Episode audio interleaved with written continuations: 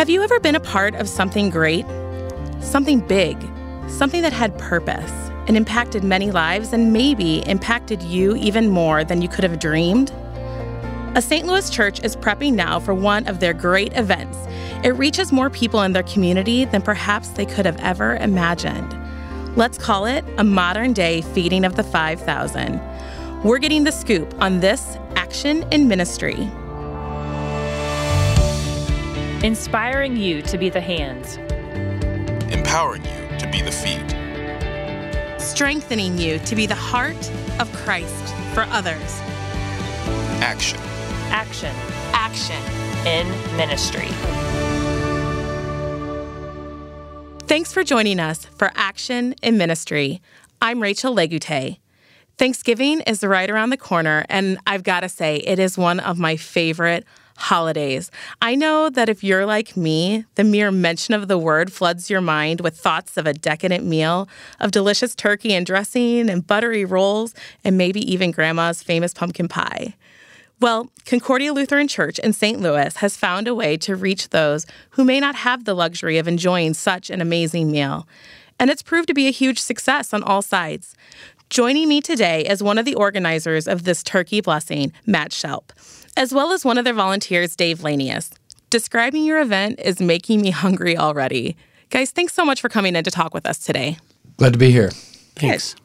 So, Matt, can we begin by you giving us just a brief overview? What is the Turkey Blessing? Turkey Blessings is something that was, I guess, dreamt up at Concordia Lutheran Church as a way to have community outreach to impact the community and to uh, involve men of our congregation in um, an active way of uh, declaring the ministry.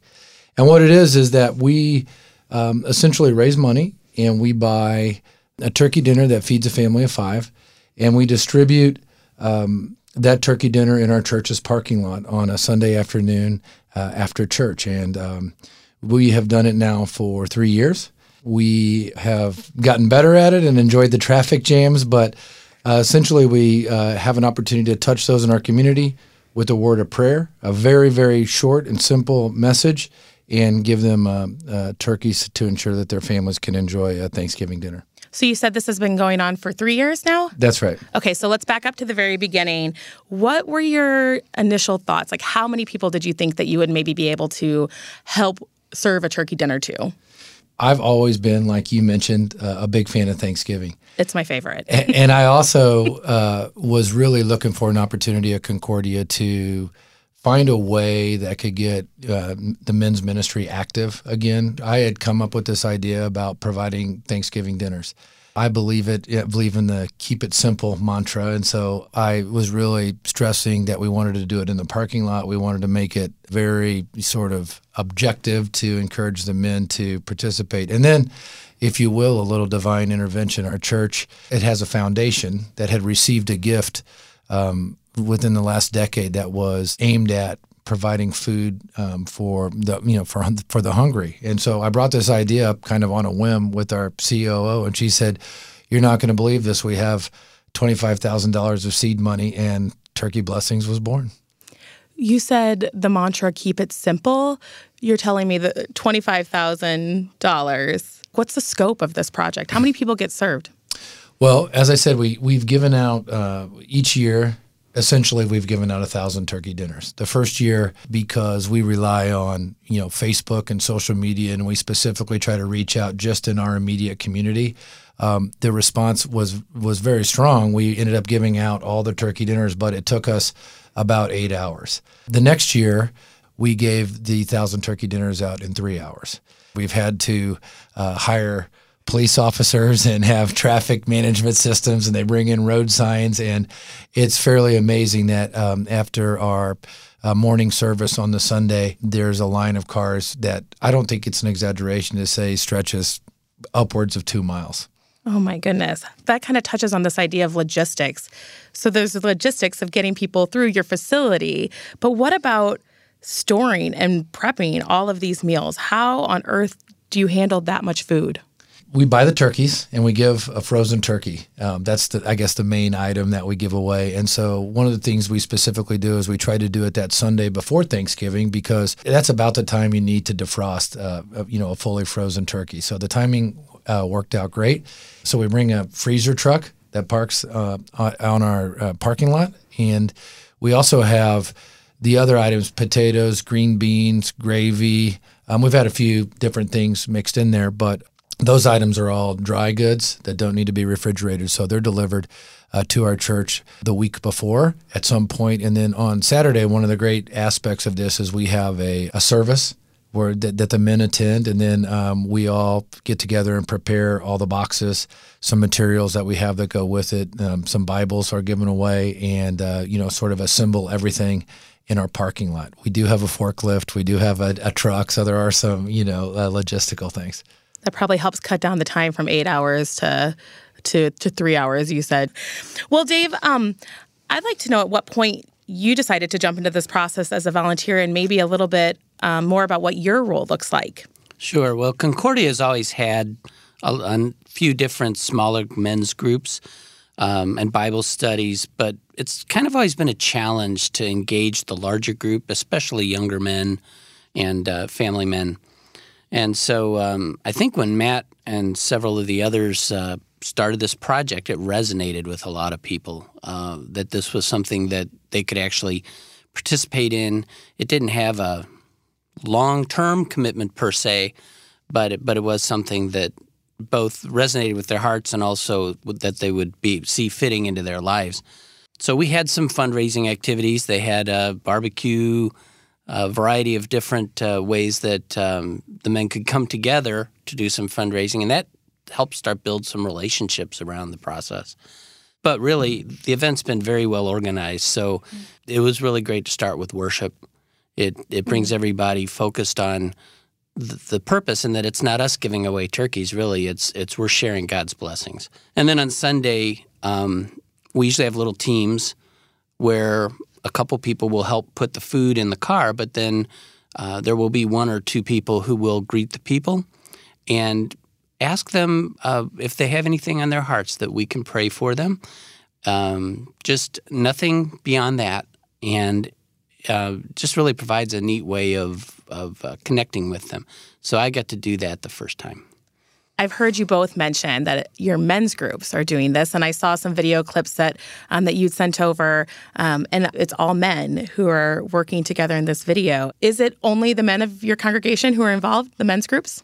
I think that you know, I think Dave mentioned it, and I mentioned it. You know, we were looking for some energy, and again, the opportunity to have you know several events, maybe two or three events around this, and the fundraising has served to build relationships um, and also, you know, men like to do things. And so when you have pallets of food and you have boxes that need to be taped and things that need to be moved and uh, things like that, it just really seems to appeal to our men. And, um, you know, there's some great memories I have of looking the first year, you know, we had no idea how it would go, but we're looking across, we, we boxed a lot of it up inside in our cafeteria, our school's cafeteria.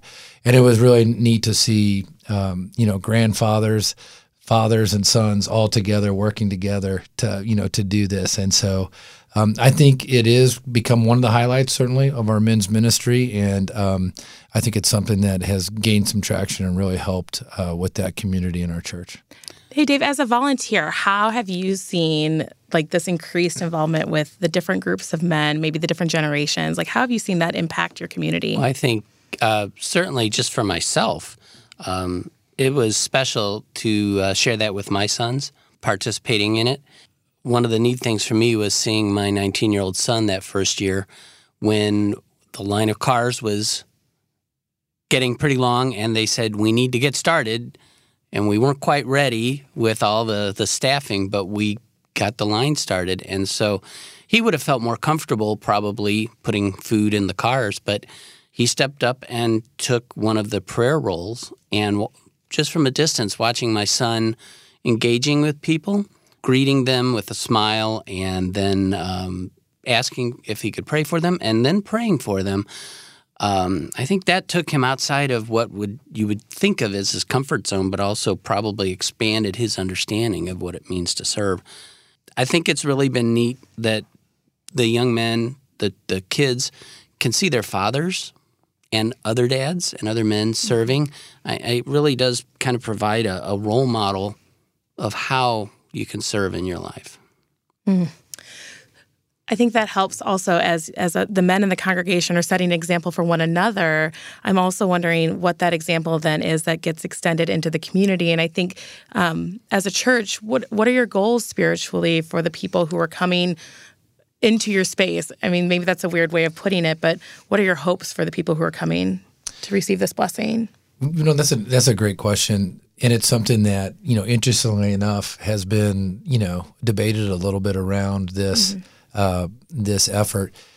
You know, I think philosophically, you know, my goals are to let the Holy Spirit, you know, take over. Um, as Dave said, it's incredible.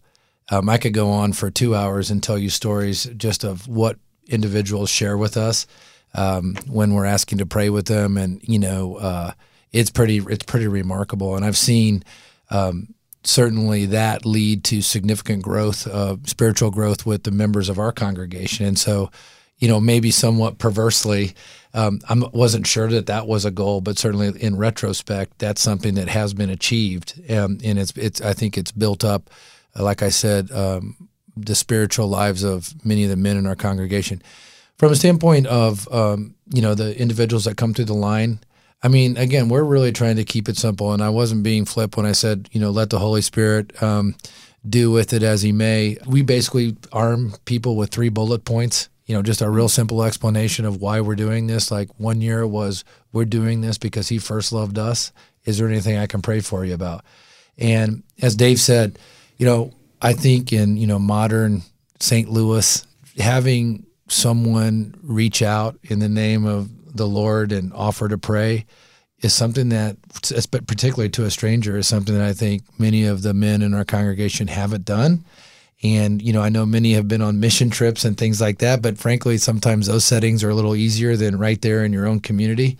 And uh, watching them do that and uh, seeing their response that has generated has been, you know, amazing. So I don't really know that we had an overall goal, but um, it's been something that certainly uh, we've probably gotten more out of as a church um, than those that received uh, the dinners from us. I think too that we didn't do it with where people had to sign up and have line tickets or anything like that. It was as people came, and so we we weren't sure who would come. We didn't turn anybody away.